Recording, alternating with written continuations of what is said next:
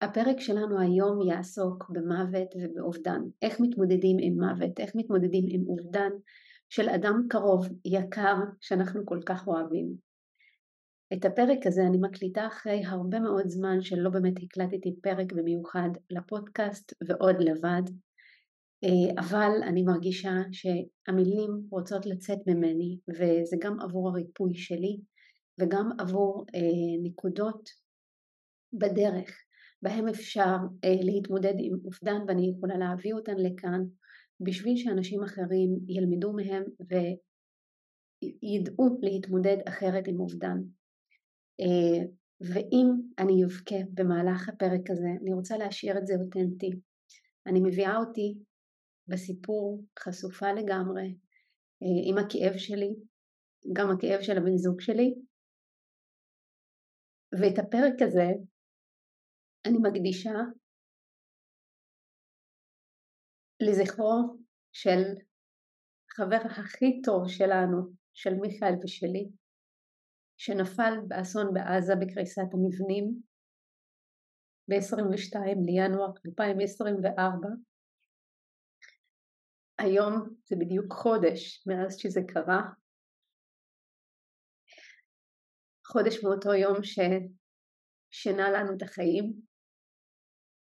ואני הולכת לשתף מה קרה באותו יום ומה קרה איתי בחודש האחרון ואיך התמודדתי ואיך אנחנו מתמודדים גם יחד כזוג עם האובדן הזה. ורגע לפני שאני אתחיל אני רוצה להקריא את מה שכתבתי עבור סרגיה אה, אחרי הלוויה שלו. אה, כתבתי את זה בפייסבוק, כתבתי את זה בסטורי ואני מרגישה שאני רוצה להנציח את זה גם כאן למאזינים ולמאזינות אה, שעוד יפגשו את הפרק הזה מתישהו בחיים שלהם. וגם עבור הנשמה שהייתה חלק מהחיים שלי תשע שנים. והיא הייתה נשמה כל כך משמעותית בחיים שלי. אז זה מה שכתבתי לסרגי. איך נפרדים מחבר יקר סרגי, אתה היית הראשון שסיפרנו לו שאנחנו בזוגיות. ואתה הראשון שפגשתי שם בנמל יפו יחד עם מיכאל. ותמיד תמיד היית הראשון בכל כך הרבה דברים. אתה זה שהתווכחתי איתו הכי הרבה מבין החברים שלנו, ונעלבתי ממנו הכי הרבה. וזה היה בתחילת הזוגיות שלי ושל מיכאל. עד שהבנתי. הבנתי את מה שאח שלך תיאר בלוויה היום. אתה כמו גודזילה מבחוץ ופייה מבפנים. בשנים האחרונות, מעבר לזה שאתה החבר הכי טוב של מיכאל, אתה ואני הפכנו להיות אחים בנשמה. וכן כן, אני יודעת, אתה תצחק על כל מה שאני אספר לך על נשמות או על עולם הפסיכולוגיה, ואתה תשגע אותי עם כל מיני תיאוריות בצחוק, כדי פשוט להתלוצץ ולשגע אותי שוב ושוב.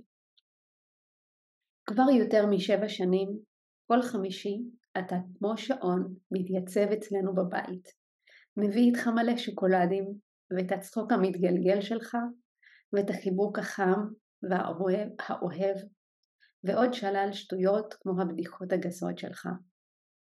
כשהתחילה המלחמה ואתה נסעת לדרום, כל יום חיכיתי וחיכינו שתבוא.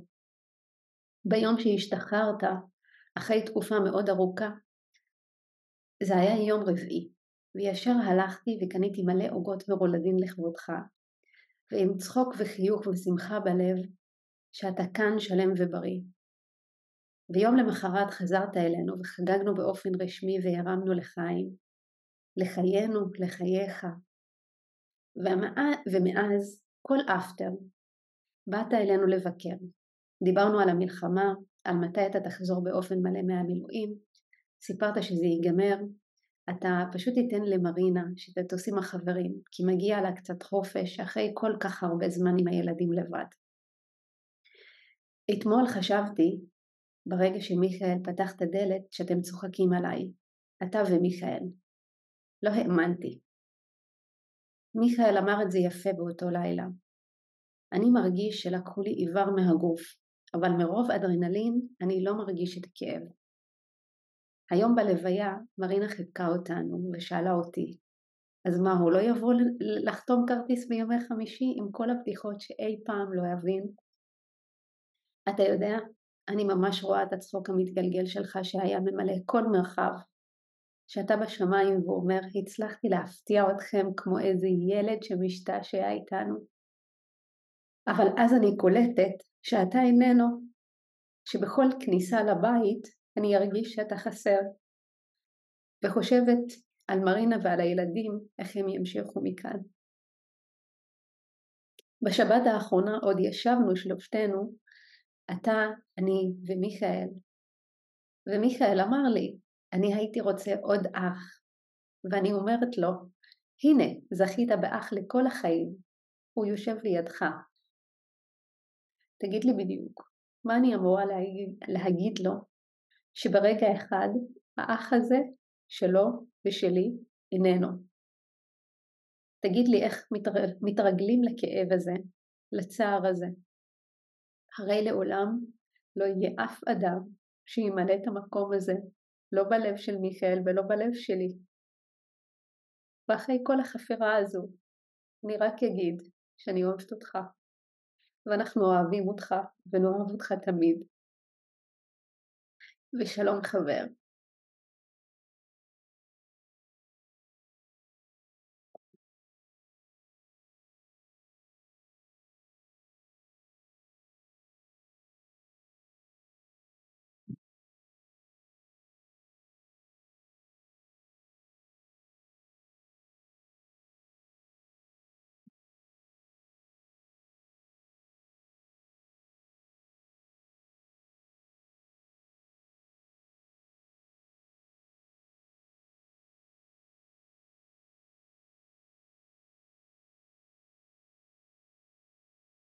אז זה היה מכתב שכתבתי לסרגי, כי הרגשתי שאני רוצה לבטא את האהבה שלי כלפיו אחרי הלוויה, אבל אני רוצה לחזור לרגע הזה שבו אנחנו מקבלים את אותו טלפון מאשתו שהוא נפל.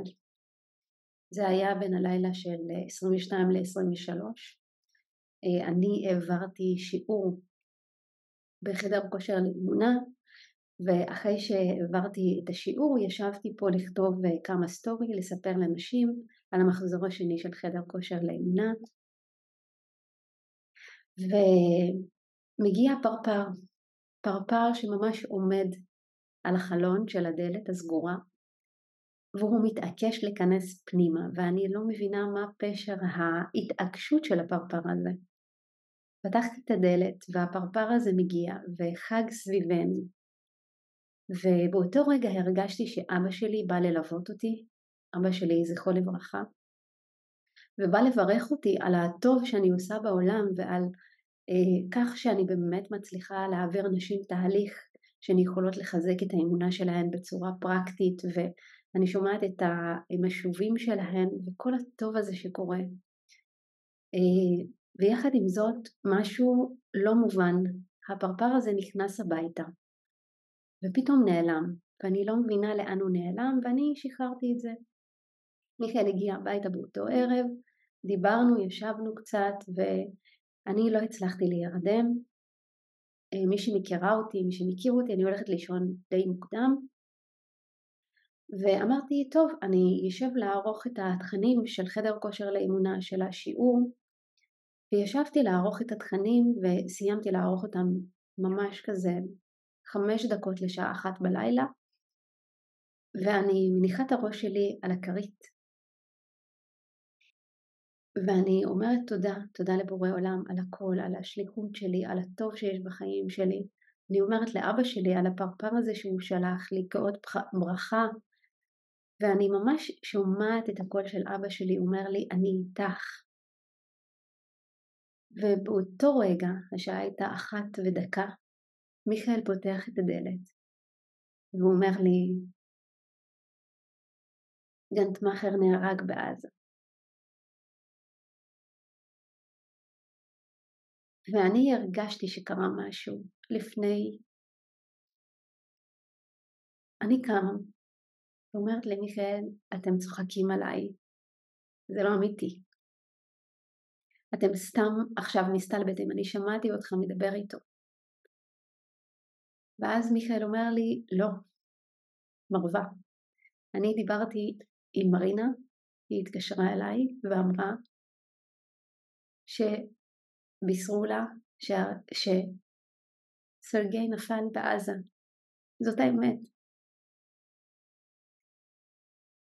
והרגע הזה של ההכחשה הוא רגע טבעי. כי בהתחלה אנחנו לא באמת מאמינים שמישהו שהיה יומיים לפני אצלנו בבית פתאום איננו. ההפתעה הזו, ההפתעה הזו פשוט מכה בכל הישות האנושית שלנו באותו רגע. אה, ולמה אני מספרת את זה? כי חלק מהשלבים שבהם אנחנו מתמודדות, מתמודדים עם אבל, זה ההכחשה הזו, הכחשה שבאמת אדם שאנחנו מאוד מאוד אוהבים, שהיה חלק משמעותי מהחיים שלנו, אין אותו יותר, הוא לא יחזור יותר, לפחות לא בגוף שלו. וזה מעבר ליכולת המוח שלנו להכיל.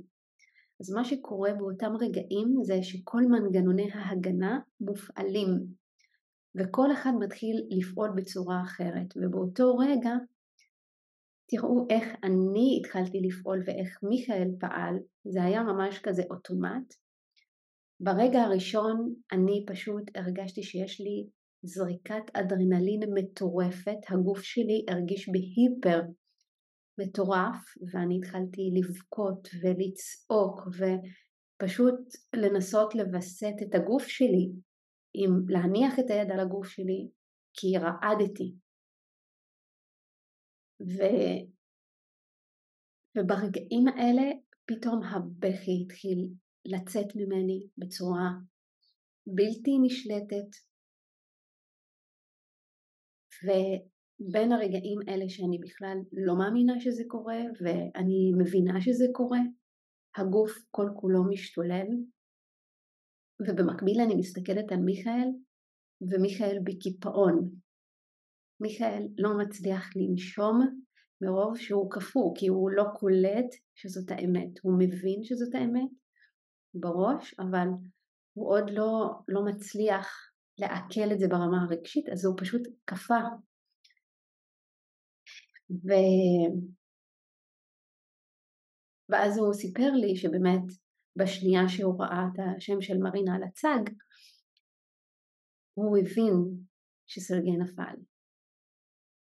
אה, ובאותם רגעים, תוך כדי שככה אנחנו מדברים, אני בוכה, הוא, הוא בקיפאון, ואנחנו כזה מנסים להבין מה קורה פה, לעכל מה קורה פה,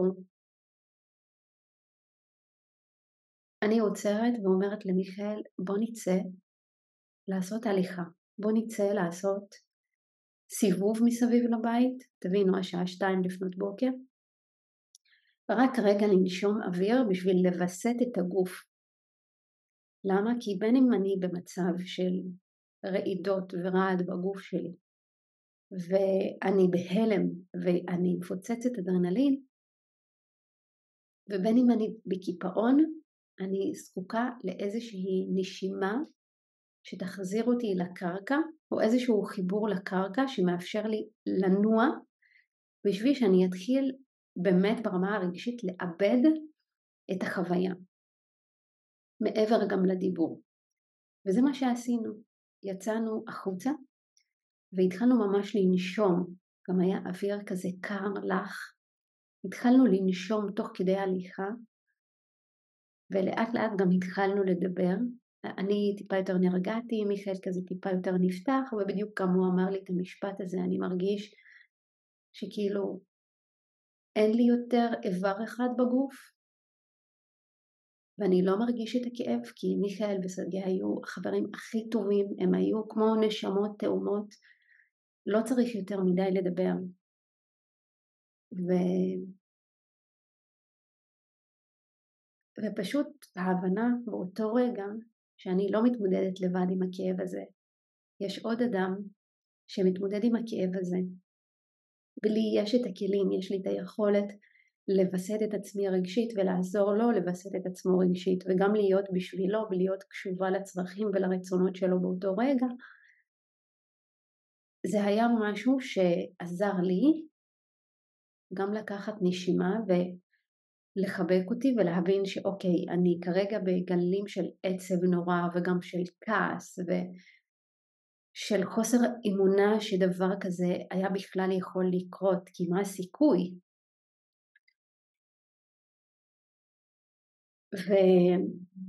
וברמה הרגשית ברגעים האלה, כשאנחנו מקבלות בשורה שהיא נוראה והיא מפתיעה, הרגש משתולל, או שהוא משתולל או שאנחנו קופאות, זה חלק ממנגנוני ההגנה הטבעיים של המוח שלנו. וכשאנחנו מתחילות ומתחילים לזהות את המנגנון הזה, אנחנו יכולים להתמודד בצורה נכונה עם הרגש, לווסת אותו מבלי להתנתק ממנו, מבלי להיות באובר הזדהות איתו, אלא פשוט להרגיש אותו, לתת לו את המקום ולתת לזה לעבור. והמצב הזה הוא מצב קיצון, כן? צריך לעכל כל כך הרבה רגשות בו זמנית, שלפעמים אנחנו לא יודעים להשתלט על זה. אבל ביום יום שלנו, אם אנחנו מתורגלים להנהיג את הרגשות שלנו, אז ברגעים האלה שגם יש איזשהו גל ענק שבא שוטף אותנו בצורת אובדן ומוות של אדם מאוד יקר ואהוב, אנחנו יכולים רגע גם לתת מקום וגם לעצור ולראות איך אנחנו יכולים עבור האדם האחר. אה, והתנועה הזו שאנחנו מאפשרים לגוף להתחיל לנוע ולנשום לתוך מה שקורה באותם רגעים, מאפשר לנו להתחיל להתמודד עם החוויה של האובדן בצורה הרבה יותר טובה. גם עם ההכחשה הראשונית, גם עם ההכחשה שהבן אדם לא נמצא יותר, גם עם הפחדים שעולים, ועולים הרבה מאוד פחדים, כי במקרה הזה אנחנו יודעים שמחר בבוקר יהיה הותר לפרסום, ויש פחד מאוד גדול שזה יהפוך להיות אמיתי, שזה יהפוך להיות דבר מוחשי, שיש הותר לפרסום, וההותר לפרסום הזה, כל המדינה הולכת לראות אותו, ואנשים הולכים לשתף את התמונה הזו במדיה וברשתות, ואנחנו חווים את הכאב שלנו בתור אנשים שהם מאוד מאוד קרובים לאדם הזה. ואיך מתמודדים עם כל הגל הרגשי הזה של כל המדינה, זה מעבר לפעמים להבנה של איך אנחנו נוכל להתמודד עם הרגע הזה שיש את ההותר לפרסום, ואז גם מגיע הזמן שבו אנחנו מבינים שיש את הלוויה ואנחנו צריכים להתמודד עם זה שזה הופך להיות עוד יותר מוחשי, זה לא סיפור, זאת האמת שהבן אדם הזה כבר איננו, הגוף שלו כבר איננו. ובאמת ברגעים האלה אנחנו הרגשנו פחד מאוד מאוד גדול מההותר לפרסום הזה ומכל מה שהולך להיות ברשת. ולכן אחד הדברים שעשינו באותם רגעים זה שמעבר לזה שהיינו בקשר עם, עם מרינה והתחלנו לכתוב הודעות לחברים שלנו, לכל החבורה שלנו, כי ידענו שהם ישנים ולא רצינו שהם יקומו בבוקר להותר לפרסום והם יהיו בהלם. ואיך לא, כולם חשבו שבאמת מיכאל וסרגי מסתלבטים עליהם כמו שאני חשבתי. אבל הרגעים האלה שפתאום אנחנו יוצרים קשר עם האנשים זה מביא לנו איזושהי רגיעה והעשייה הזו מביאה איזושהי רגיעה ושקט. וגם זה שאני ומיכאל ישבנו, זה שלא ישנו כל הלילה כי לא הבנו כאילו איך אנחנו הולכים להתמודד עם כל הדבר הזה. זה הרגיש באותם רגעים מאוד גדול. לשבת בסלון, להיזכר במקומות שהוא ישב בהם, אה, להתחיל לדבר על כל מיני דברים שדיברנו עליהם יומיים לפני, שבוע לפני, שבועיים לפני, וזה מה שעשינו. אחרי שחזרנו מההליכה, מיכאל ואני ידענו שאנחנו לא נרדם, ופשוט התחלנו לדבר אחד עם השנייה. כל אחד התחיל ככה לדבר את מה שהוא חושב, את מה שהוא מרגיש, את מה שעובר כרגע בגוף של כל אחד מאיתנו. את הרגעים האלה שבהם הוא אפילו קצת השאיר סימנים שיכול להיות שזה משהו שיקרה. והשיח הזה עם בן אדם שאנחנו אוהבים והוא מאוד מאוד קרוב אלינו, שנמצא בחיים שלנו ואנחנו יכולים לשתף אותו במה שאנחנו חווים ברגעים האלה, שבהם אנחנו מרגישים ומרגישות שכל העולם התרסק לתוך עצמו, זה משהו שמביא איזושהי נחמה. זה משהו שמביא איזושהי יכולת שלנו להיות בהקשבה רגע לכל מה שאנחנו אומרים, לכל מה שהאדם האחר אומר, וגם מגע מאוד מאוד עוזר, כלומר היו מלא רגעים באותו לילה שאני ביקשתי ממיכאל שיחבק אותי, וגם הוא ביקש ממני שאני אחבק אותו, בשביל שאנחנו רגע נדע שאנחנו אחד עבור השנייה, ושאנחנו נוכל להתמודד עם זה יחד, כל אחד בדרכו שלו, אבל שנינו כיחידה גם אחת. ובאותו רגע גם סיפרתי למיכאל על הפרפר, ומיכאל באותם שניות לא הבין מה אני רוצה ממנו. ושנייה שסיפרתי למיכאל על הפרפר, קמתי והדלקתי נר נשמה והתפללתי לסרגיה וביקשתי ממנו שכל דבר שהוא רוצה אני פה, אני מוכנה לעזור לו ללוות אותו. וזה היה רגע שהבנתי שאני יכולה לכאוב ובו זמנית אני יכולה להיות בהודיה על זה שהנשמה הזו הייתה חלק מהחיים שלנו ואני יכולה להיות כאן עבורה ברמה הנשמתית והרוחנית וללוות אותה בדרך שלה במעבר בין העולם הזה לבין העולם הבא אה, כי אני גם יודעת מה קורה ברמה הנשמתית ברגעים האלה במיוחד, אם זה מוות מפתיע. ובאמת ישבתי והתפללתי ודיברתי איתו, ועצם זה שדיברתי עם הנשמה שלו, הרגשתי שמשהו בי עוד יותר נרגע. וככה זה היה כל הלילה, של מצד אחד יש את הרגשות שבאים ושוטפים אותי ושוטפים את מיכאל ואנחנו מדברים ואנחנו מתמרים ואז מגיע רגע של הודיה במקביל ורגע של תפילה במקביל ואז שוב מגיע עוד גל ואנחנו נותנים לו את המקום ומנסים לעכל ולאבד ואז מגיע הבוקר ומגיע הותר לפרסום כמובן בכל השיחות של כל החברים. ושם שוב מתחיל הרגש להיות נוכח, הכעס, העצב, בכלל ההכחשה שהדבר הזה קרה, והשאלות איך זה קרה, מה קרה, ואז אנחנו מבינים שזה משהו שהוא גדול יותר אפילו ממה שחשבנו, ציפינו, שיש עוד עשרים לוחמים שנפלו יחד עם סרגי. ו... ושוב אנחנו אה, קמים ואנחנו יוצאים לעשות הליכה בשביל לנשום אוויר. עכשיו, זה היה יום גשום ובכל זאת מיכאל ואני יצאנו לנשום אוויר מסביב לבית בשביל שוב לאזן את מה שקורה ברמה הגופנית, ברמה הרגשית ונוכל להרים את עצמנו ולהתמודד עם האמת הזו כי זה משהו שאני לא יכולה להתכחש אליו, זה חלק מהשיעור שבחרתי בתור נשמה להתמודד איתו, גם מיכאל וגם סרגי וגם כל הנשמות האלה שבחרו ללכת בדרך הזו.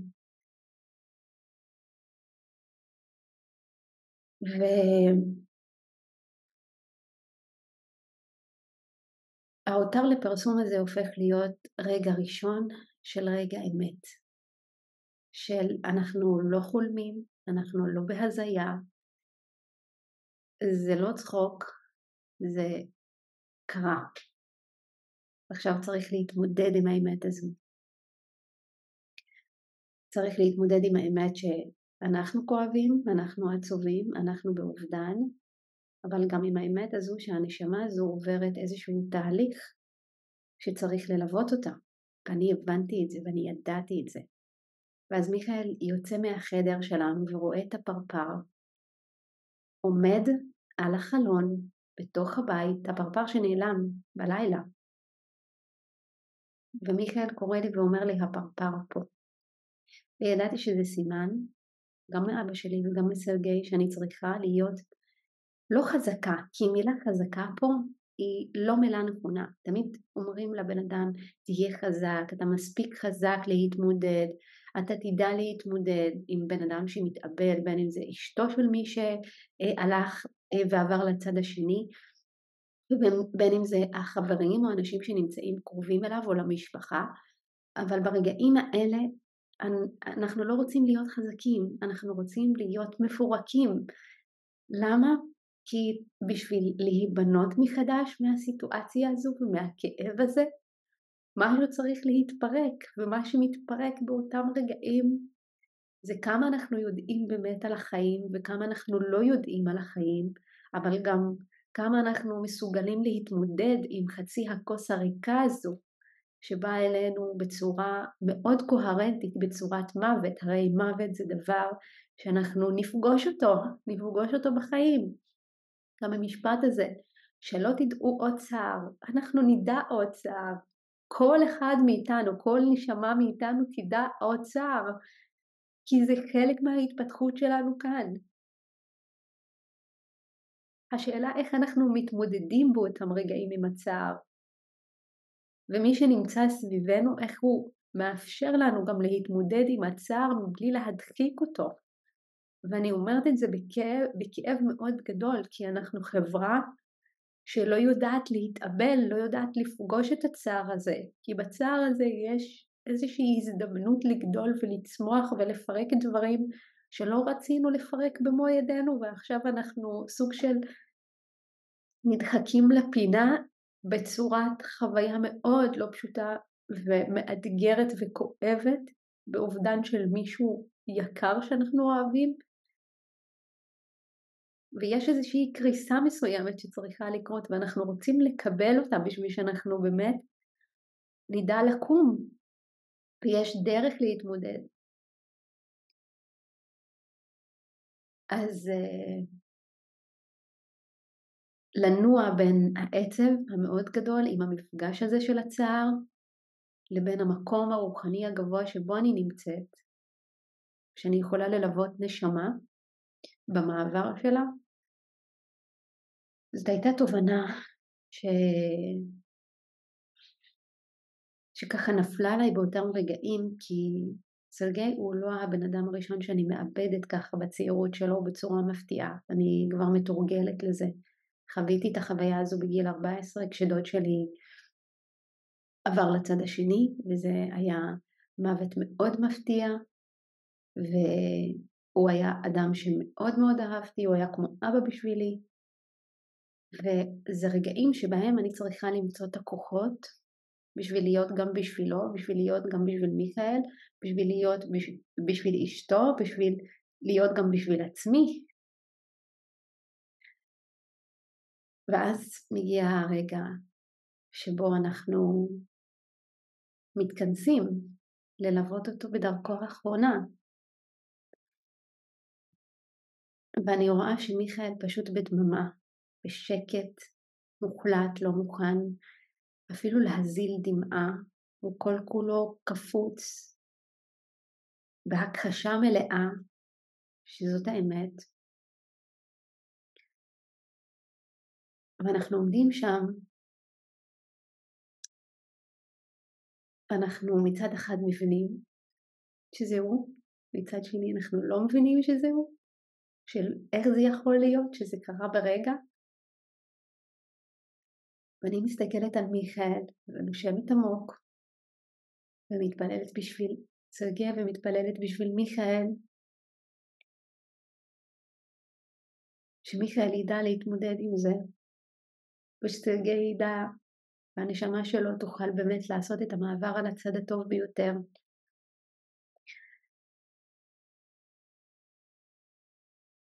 וחיכינו פשוט אחרי שכולם ילכו שאנחנו נלך אליו ונניח לו את הפרחים שהבאנו לו וגם לחבק את מרינה ולהיות איתה. ברגע הזה, כשהיא שואלת אותנו עם החיבוק הזה. אז מה, עוד לא יבוא עכשיו אה, ביומי חמישי לחתום כרטיס? פשוט גרמה לי להתחיל לקפוץ ברוב כאב. גם בשבילה, גם בשביל הילדים, אבל גם בשבילנו, כי גם אנחנו איבדנו אותו. הוא היה מבחינתנו משפחה שאנחנו בחרנו בה, והוא בחר בנו.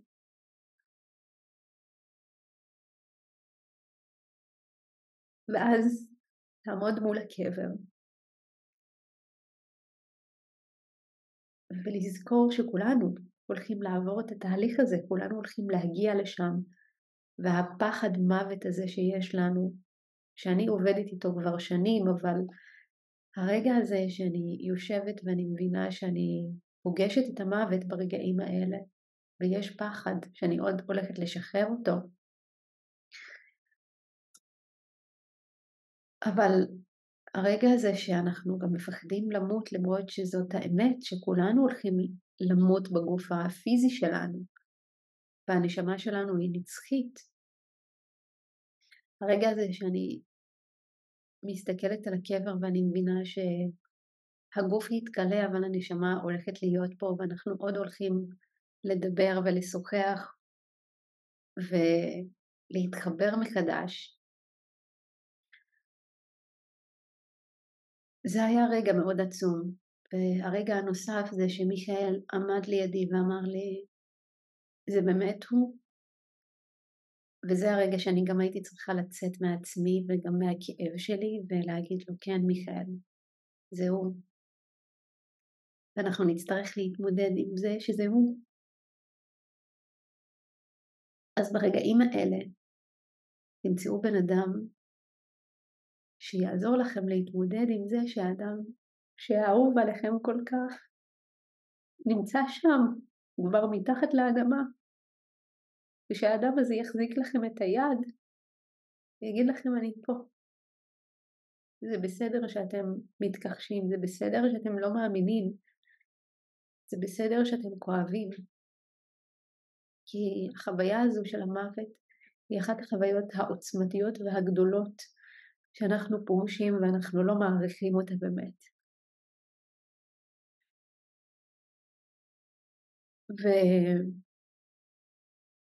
וברגעים האלה אנחנו בעצם הולכים הביתה ואני כותבת את הפוסט הזה שהקראתי אותו בתחילת הפרק. ועוד איזה אבן נופלת לי מהלב. וחברים מגיעים אלינו הביתה ואנחנו יושבים ומדברים ונזכרים והחברים האלה הולכים, ואני מבינה שמיכאל לא בטוב, אבל הוא לא יודע לאבד רגשות כמוני, או לחוות רגשות כמוני. אה, הוא לא בן אדם מנותק רגשית, אבל אני עוסקת בזה. שם גם נפל לי עוד אסימון למה באמת אני מלמדת אנשים להנהיג את הרגשות שלהם.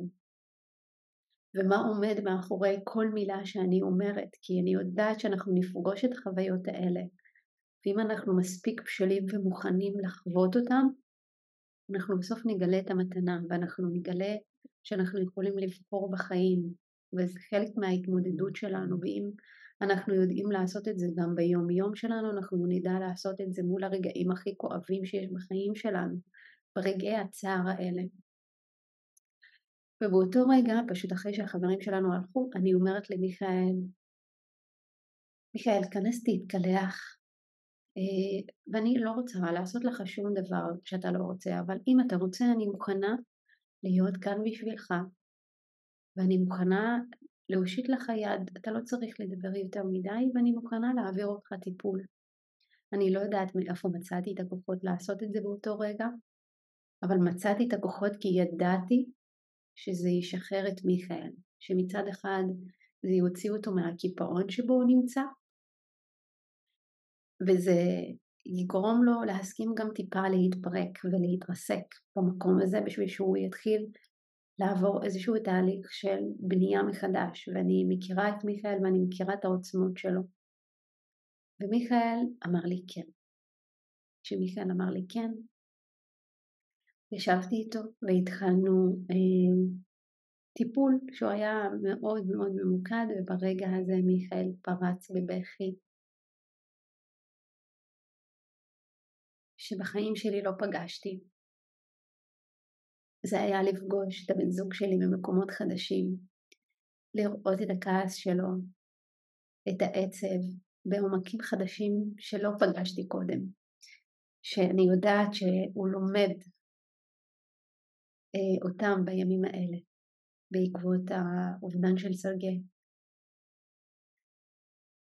ואחרי שסיימנו הרגיש פשוט איזושהי מועקה שהשתחררה, ושם הסכמתי לבוא ולהגיד לו בצורה סופר כנה, שברגע שהנשמה מתה בהפתעה כזו, כמובן שהנשמה עוד לפני שהיא יורדת לעולם הזה, היא מתכננת את המסלול שלה וגם את מסלול המוות שלה, היא בוחרת בזה. פשוט האישיות שלנו כבר שוכחת. ומכיוון שהאישיות שוכחת, וזה היה מוות שהוא מאוד מאוד מפתיע וגם לא פשוט, אז לוקח לנשמה, לא רוצה להגיד זמן, היא צריכה לעבור איזשהו תהליך של התמרה בשביל שהיא תוכל באמת להיפרד מהישות האנושית שלה. אה, כי זה מפתיע אותה, היא מנסה ככה אה, לקבל תשובות מה קרה ואיך קרה בתהליך המעבר שלה. ועזרתי אומץ ואמרתי למיכאל, אני יודעת שאנחנו כואבים ושאנחנו מתאבלים ושאנחנו בצער מאוד מאוד גדול. אבל uh, המוות של סרגי היה מוות לא פשוט, ובזה אנחנו צריכים להכיר.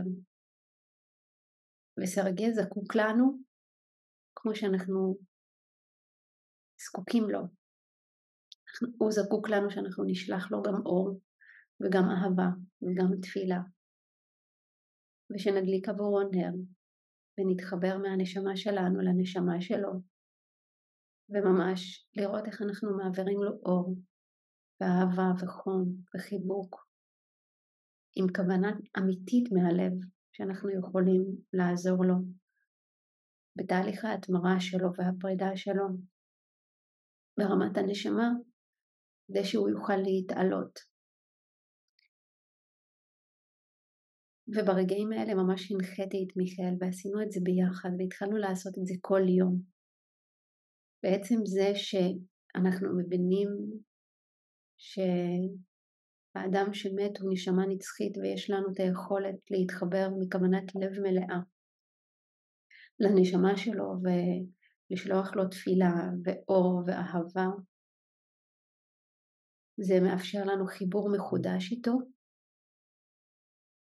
וגם מאפשר לנו לעזור לו להתעלות ולהתמיר את החוויה שהוא חווה ולאפשר לנשמה שלו להגיע להיכלי הנשמות שלה ולמקום שהיא אמורה להיות בו באמת. והרגעים האלה גם רגע מאפשרים לנו מצד אחד לקבל את המציאות, לאבד את הרגש וגם להיות עבור הנשמה שעברה לצד השני. כי אנחנו חושבים שהנשמה תשמור עלינו באופן אוטומטי מלמעלה. זה לא ממש נכון, כי יש מעברים ויש דרך ויש ממש תהליך שהנשמה עוברת, שהיא עוברת התמרה מלאה עד שהיא מגיעה להיכל הנשמות בעולם האתרי. ולמזלי, אני גם עוסקת בזה ואני גם מלמדת את זה ואני גם חיה את זה ונושמת את זה. ולמזלנו, מיכאל ואני, שמיכאל עד כמה ש... היה סקפטי לפעמים, הוא מוכן ומקבל את מה שאני אומרת ושם סימני שאלה ואז אני מסבירה, אבל שמה התחילה להתחזק לו עוד יותר האמונה בבורא. למרות שאנחנו היינו אמורים לחוות משבר אמונה ואימון בבורא, שם התחילה להתחזק דווקא האמונה. ו... אמנם אני מספרת על תהליך שהוא די קצר, שתוך יום אנחנו לאט לאט התחלנו ככה לעכל, לאבד, אבל בסוף זה, לא, זה, זה תהליך אבל, הוא יכול ללוות אותנו הרבה זמן, ולכל שלב בתהליך האבל, גם נניח בגילוי מצבה, ועלייה לקבר, והשנה, כל אלה הם תהליכים שהנשמה עוברת ואנחנו רוצים להיות כאן נש, נשמות נוספות שמלוות את הנשמה הזו, אבל אנחנו גם עוברים תהליך של התמרה רגשית ועבודה מול האבל. ויש מחקרים שממש מראים שהתהליך הנורמטיבי של האבל הוא נע בין שלושה חודשים לחצי שנה. אז זה לא חייב להיות מאוד מאוד מהיר, אבל הזמן הוא פקטור. כלומר, ככל שאני מאפשרת לעצמי גם להיות בהכחשה וגם להיות בעצב ובדיכאון ובכעס ובחוויות הלא נעימות האלה ואני בוחרת לחיות מחדש, זה עוזר לנו עוד להיות אה, באמונה פנימה שאנחנו יכולים לבחור בחיים. ולמה אני אומרת את זה? כי מבחינתנו הזמן הוא פקטור שאנחנו לא רוצות להיות באבל לכל החיים. זה משהו שאנחנו נחיה איתו. אנחנו נחיה איתו, אנחנו נחיה אותו, אנחנו נחבק אותו. והאדם שעזב אותנו הוא תמיד יהיה אדם שהוא חלק מאיתנו, חלק מהחוויה האנושית שלנו, הוא נשמה שיש לנו איתה איזשהו הסכם שאנחנו החלטנו שאנחנו מתפתחים יחד. הוא סיים את הגלגול שלו ובחר לסגור את המעגל הזה ואנחנו עוד לא. ולנו יש למידה מהמצב הזה ולא יש למידה גם. ואנחנו רוצות להיות במודעות ובאמונה ובאימון שהנשמה שבחרה לעזוב, היא בחרה זאת הייתה בחירה נשמתית שלה. אנחנו יכולים להתכחש לזה מפה עד אין סוף, אבל זה לא יעזור. יש תהליך של קבלה שקורה לאט לאט בתהליך האבל, וחלק מתהליך הקבלה הזה הוא בעיקר לאבד את הרגשות בצורה שהיא נכונה ומדויקת, אה, ולפעמים גם בליווי של איש מקצוע שיכול לעזור לנו כי יש אנשים שחיים עשרות שנים כשלא איבדו את הצער שלהם, את האבל שלהם ולא עברו את התהליך הזה. והם ממשיכים לחיות כמו מתים עלי אדמות. ואני חושבת ויודעת שהנשמות שעוזבות אותנו לא רוצות שאנחנו נחיה בצורה כזו.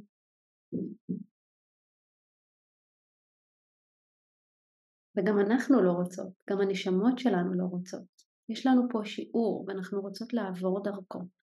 וככל שאנחנו עוברים את התהליך הזה בצורה שהיא נכונה ומדויקת ואנחנו בוחרים בחיים, כל יום מחדש זה בחירה בחיים.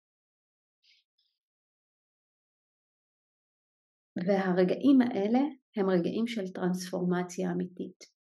אני יכולה להגיד לכם שבשבוע בשבעה אני לא עבדתי. לא עבדתי, הייתי בתוך כל החוויה הרגשית שלי, לאבד אותה, להטמיר אותה, לחבק את עצמי, להיות עם עצמי, ממש העדפתי להיות עם עצמי. למה? כי ידעתי שאם אני לא אעשה את זה, הגוף שלי יגיב באיזושהי צורה. הרגשות שלי יהיו תקועות וכלואות בגוף שלי ואני אהיה חולה. מעבר לזה שגם הייתה לי דלקת גרון גם הגוף שלי ניסה לסנן את כל הרגשות האלה דרך אה, צינון, וזה היה דבר לגמרי טבעי, אז כאילו גם הגוף שלי הגיב, וגם אני רציתי לאבד ולעכל את זה, אבל שבוע אחרי אחרי השבעה, כאילו ממש ביום שעלינו לקבר, היה לי שיעור של חדר כושר לאמונה, והייתי צריכה אה, להחליט אם אני עכשיו דוחה את המפגש ואני יודעת שזה היה מתקבל בהבנה, או שאני עכשיו מתייצבת ובוחרת בחיים, ובוחרת בחיים עכשיו ובמשמעות שלי, ואני מאפשרת לעצמי אחרי כל העיבוד הרגשי, אחרי כל החוויה הזו, לבחור בחיים ולעבור טרנספורמציה ולעלות בתודעה לרמה גבוהה יותר. וזה מה שקרה. עליתי לשיעור מבלי שהיו לי כל החומרים מוכנים ברמת המצגת, והייתי אני, ואמרתי, אני לא הספקתי להכין, אני בשבוע של אבל, ויחד עם זאת רציתי לבחור בחיים. אני בוחרת שהדברים לא יהיו מושלמים, אני אעביר אותם על הצד הטוב ביותר. כי זאת אמונה מבחינתי. ואם אני עולה עכשיו שלב נוסף באמונה שלי בעצמי, בדרך, בבורא, אני אעשה את זה. ועשיתי את זה. והאנשים שהיו איתי בתוך המפגש ראו בעצמן את תהליך הטרנספורמציה שאני עברתי בתוך המפגש. הן ראו איך התחלתי את המפגש והן ראו איך סיימתי את המפגש. והיכולת הזו לבחור במשמעות שלנו, בחיים שלנו, לחיות את מה שאנחנו מדברות, זה לבחור בחיים. לא רק ברגעים שמישהו שאנחנו מאוד מאוד אוהבים נפרד מאיתנו ואנחנו נפרדים ממנו, אלא בכל רגע נתון. ואחרי שסיימנו את השיעור הזה, אמרתי לעצמי ולבורא תודה. זה לא נטרל את הכאב שלי. זה לא נטרל את הכאב של מיכאל. הכאב היה קיים והוא עדיין קיים. כי אנחנו מתמודדים איתו. ואנחנו כרגע גם מתמרים אותו תוך כדי תנועה, אבל כל יום זה לבחור בחיים. לבחור בחיים ולבחור במשמעות, לעשות דברים שעושים לנו טוב, ואנחנו יכולים לעשות טוב בעולם. וכאן מגיע המקום של כמה החיבור הזה בינינו לבין אדם שאוהב אותנו ונמצא יחד איתנו בתוך החוויה הזו. הוא יכול להיות יחד איתנו ואנחנו יכולים להיות יחד איתו מאוד מאוד עוזר ופה אני לוקחת את זה גם למקום של מיכאל כי אחד הדברים שאנחנו עושים ככה בחודש האחרון שהוא נחשף יותר לעולם הנשמות ומה קורה בעולם הנשמות אה, ואיך באמת הנשמה עוברת לצד השני ו... וזה פתאום איזשהו מחנה משותף חדש שמיכאל מסתקרן לגביו ורוצה ללמוד אותו ממני ואני מביאה את זה לשולחן ואנחנו מתחברים שוב ברובד עמוק יותר, רובד נשמתי עמוק יותר, כי זה לא רק רובד רגשי, כי במהות של החברות שלנו עם סרגיה, וזה משהו שאני ככה הבנתי אותו לעומק רק אחרי שסרגיה הלך, זה כמה שלושתנו היינו שלישייה מאוד חזקה ביחד וכמה אהבנו אחת את השנייה, גם בלי מילים. ואם יש דבר אחד שאני מצטערת עליו, זה שאף פעם לא אמרתי לו כמה אני אוהבת אותו במילים. תמיד הראיתי את זה, תמיד עשיתי דברים למען זה, גם הוא, גם הדרך שבה הוא היה קורא לי וכמה אנחנו היינו מדברים, זה תמיד היה נוכח. ולכן היום אני, חלק מהשיחות שלי איתו, זה שאני תמיד אומרת לו ומזכירה לו שאני כל כך אוהבת אותו בתור נשמה ובתור אדם שהוא היה חלק מהחיים שלנו. ואז מיכאל ואני גם מייצרים איתו שיחות. אנחנו מדברים איתו, אנחנו ממש ככה תוך כדי היום מוציאים את עצמנו, כל אחד מדבר איתו, שזה עוד דרך להתמודד ולייצר עוד ערוץ תקשורת שבו אנחנו יכולים לדבר עליו ואנחנו יכולים לדבר איתו ואנחנו מבינים שיש לנו חיבור נשמתי מאוד מאוד עמוק וכמה הוא היה פה בשבילנו ואנחנו היינו פה בשבילו וזה חלק מתהליך הטרנספורמציה של הגדילה שלנו. לדבר עם הנשמה הזו, להכיר בזה שהיא קיימת ולדבר איתה ולפרוק ולספר לה ולהגיד לה שאנחנו גם אוהבים אותה וגם אולי כרגע כועסים על זה שהיא לא כאן. ופה אני רוצה להמליץ לאנשים שמתמודדים עם אובדן, ואובדן זה לאו דווקא רק אדם קרוב שמת. לאורך כל החיים שלנו אנחנו חוות וחווים אובדן, גם ברמת האישיות שלנו. אה, דברים בנו משתנים, חלקים בנו שאנחנו ככה צריכים להמית אותם לפעמים בשביל להחיות דברים חדשים. ברמה הפנימית שלנו, אה, לוותר על חלק מהזהות שלנו, על חלק ממי שהיינו, זה סוג של מוות ותחייה מחדש. כשאנחנו משתנים, אנחנו ממיתים משהו בתוכנו. האני הישן סוג של מת ואני חדש מתחיל להתהוות. ואנחנו רוצים להכיר גם ולהוקיר את האני הישן ולהוקיר את האני החדש. ואנחנו רוצים לקבל את זה שזה חלק מהתהליך, זה חלק מחוקי היקום, שיש מחזוריות בטבע. ולכן אני ממליצה באמת לכל אחד שחווה איזה שהן חוויות פנימיות של אובדן. אה, שוב, לא רק של אדם קרוב, אלא בפנימיות שלנו, בזהות שלנו, בחוויות שלנו, לאמץ לכם יומן, יומן מסע.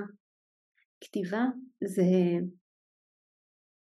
תהליך מרפא שיכול לעזור לנו לבוא לטרנספורמציה.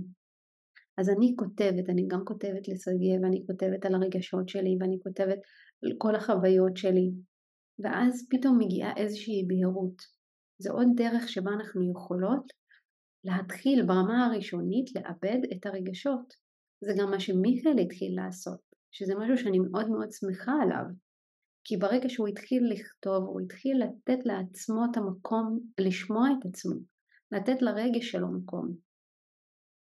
ומשם אנחנו יכולים באמת לאט לאט להתחיל לבחור בחיים. והתנועה הזו שאנחנו עושים בדרך שהיא תנועה מאוד רכה, מאוד עדינה, שמגיעה בין הכעס לעצב, בין הזעם לבין הדיכאון הזה, ששם שוכן גם חוסר אמון, ככל שאנחנו נדע לקבל אותה, לחבק אותה, נוכל לנשום לתוך הרגשות האלה, זה יאפשר לנו להתחיל להיות בבהירות לגבי הרגשות שלנו ובאיזה דרך אנחנו יכולים לבחור בחיים. בדברים הכי קטנים בחיים שלנו. כי לבחור בחיים זה לא לקום מחר בבוקר ולהגיד, אה, אני לא חווה את הכאב הזה ואני ככה בוחרת בחיים. לא. זה לראות איפה בדברים הקטנים אני בוחרת בחיים. איפה ברגעי האמת, כשהבן זוג שלי רוצה הקשבה, אני נמצאת שם בשבילו. איפה כשאני קמה בבוקר אה, בלי חשק לעשות שום דבר, אני אומרת לעצמי, רק היום ורק צעד אחד. רק היום אני אקום מוקדם, ורק היום אני אעשה מדיטציה בבוקר. מחר אני לא יודעת מה יהיה, אבל אני באמונה שרק היום ורק הצעד הראשון שאני אעשה יעזור לי להתמודד ולבחור בחיים. רק היום אני אחבק את הרגש שלי. רק היום כשאני אזהה שאני כועסת, אני אמצא את הדרך להטמיר את הכעס הזה. רק היום כשאני ארגיש שאני נמצאת בדיכאון, אני אתן לזה מקום ואני אדע גם מתי אני יכולה להרים את הראש ולהגיד אני עושה עוד צעד למען עצמי, שבו אני יכולה לרומם את האנרגיה שלי ולקום ולבחור בחיים. למעני, למען האנשים שנמצאים בסביבתי, גם למען הנשמה שעזבה אותנו, ולמען למי, מי שהיינו ומי שאנחנו רוצות להיות. וכאן אני רוצה לקחת אותנו לדבר שלי עוזר מאוד. אני מקליטה את הפרק הזה לזכרו של סרגיה, ואחד הדברים, אחד החותמים שהאדם הזה השאיר בחיים שלי, זה שמחת החיים המתפרצת למרות הכל. הרבה דברים אני לא אשכח ממנו ואני אקח איתי לכל החיים, הדרך שבה הוא היה קורא לי והדרך שבה הוא היה מדבר איתי ואנחנו יכולים לדבר על הכל מהכל ואנחנו היינו יכולים לצחוק על הכל מהכל והיינו יכולים להתווכח על כל כך הרבה דברים ובסוף האהבה הייתה שם במרחב. ולי ולשגיא היה הרגל, הרגל שהתפתח במשך השנים, שדרכו אני גם עכשיו מנציחה אותו.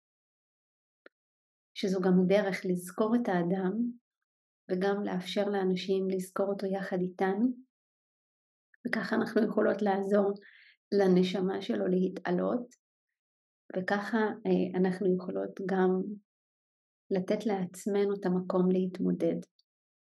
וההרגל הזה היה, זה שהוא היה מגיע אלינו הביתה, אנחנו היינו מתיישבים והוא היה מסתכל עליי ואומר לי, ספרי לי משהו טוב.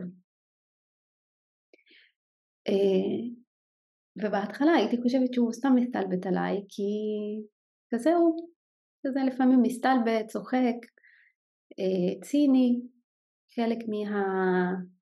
מהמעטפת הזו, או מהאדם הזה, או מהישות הזו. ולקח לי זמן להבין שהוא באמת רוצה שאני אספר לו דברים טובים. וככה בעצם כל פעם שהוא היה בא אלינו, כל יום חמישי, גם כשהוא היה במילואים, היינו תמיד שואלים אחד את השנייה ואומרים, מה יש לך טוב היום להגיד לי? או ספרי לי משהו טוב. או אוקיי, סיפרתי לך משהו טוב, תספר לי משהו טוב. אני זוכרת ש... בפעמים האחרונות שהוא בא אלינו, יום אחד בדיוק היה סיום של אה, תוכנית קורו והבנות אה, הביאו לי מתנות ושרשרת ועציץ וכזה גלויה מאוד יפה אה, ודברים שמאוד מאוד אהבתי והוא בא אלינו באותו ערב והוא נכנס ואמר לי מרווה ספרי לי משהו טוב. ואז אני הלכתי הבאתי את כל הדברים והראיתי לו בשיא ההתלהבות ואמרתי לו אוקיי ספר לי אתה משהו טוב. אז הוא אמר לי הנה אני פה איתכם. אנחנו נהנים. זה אחד הדברים הטובים שקרו לי היום ובשבוע הזה של האבל חודש של האבל כל הזמן חשבתי מה אני יכולה לעשות בשבילו. ובאמת שבוע אחרי אה, פתחתי פינה באינסטגרם שקוראים לה פינת ספרו לי משהו טוב דבר אחד טוב שקרה ביום, גם כשהמציאות מאוד מאוד מאתגרת, גם כשכואב, אני מאמינה שתמיד לפחות יש דבר אחד טוב שאנחנו יכולים לראות אותו בעין טובה, ואנחנו יכולים לספר עליו לעולם ולהדביק את האנשים שנמצאים סביבנו בדבר הטוב הזה ונאפשר להם לראות את הדבר הטוב הזה. אז uh, בסוף הפרק הזה אני רוצה שאתם תספרו לי משהו טוב, משהו טוב שקרה לכם היום. ואני אתחיל לסיים גם כל פרק בזה שאני אשאל אתכם ואני אבקש שתספרו לי משהו טוב. כי בשביל לבחור בחיים אנחנו צריכים ללמוד גם לראות את הטוב. בשביל לחיות ולבחור בחיים, אנחנו צריכים לראות לא רק את המוות, אלא גם את ההתחלה החדשה. לא רק את הסיום, אלא את הצעד הראשון במסע החדש שבחרנו עבור עצמנו.